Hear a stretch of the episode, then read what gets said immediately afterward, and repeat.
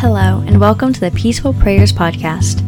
This is your host, Grace Miller. In each episode, we're going to be reading prayers from the book Prayers for Stress, Anxiety, and Depression. I hope that this study brings you closer in your relationship with God.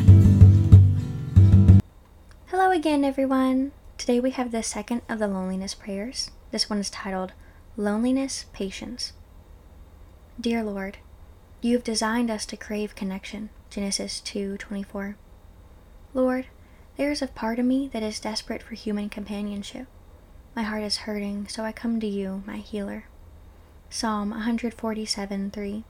He heals the broken in heart and binds up their wounds.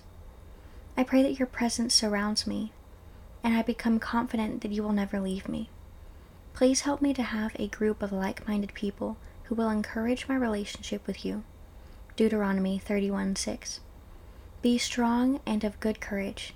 Don't be afraid or scared of them, for Yahweh your God Himself is who goes with you. He will never leave you nor forsake you. I am grateful for the unwavering love you have shown me. Though this world is challenging, I know that you will always be by my side. John 16:33 I have told you these things that in me you may have peace.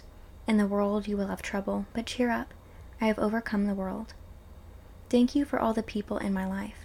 I pray that you help me to let them know how much they mean to me. In Jesus' name I pray. Amen.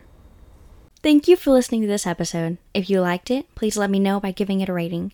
You can find the full book on Amazon in the show notes, and if you want to see what I'm writing now, you can find me on Instagram at gracemiller.writer. Have a blessed day.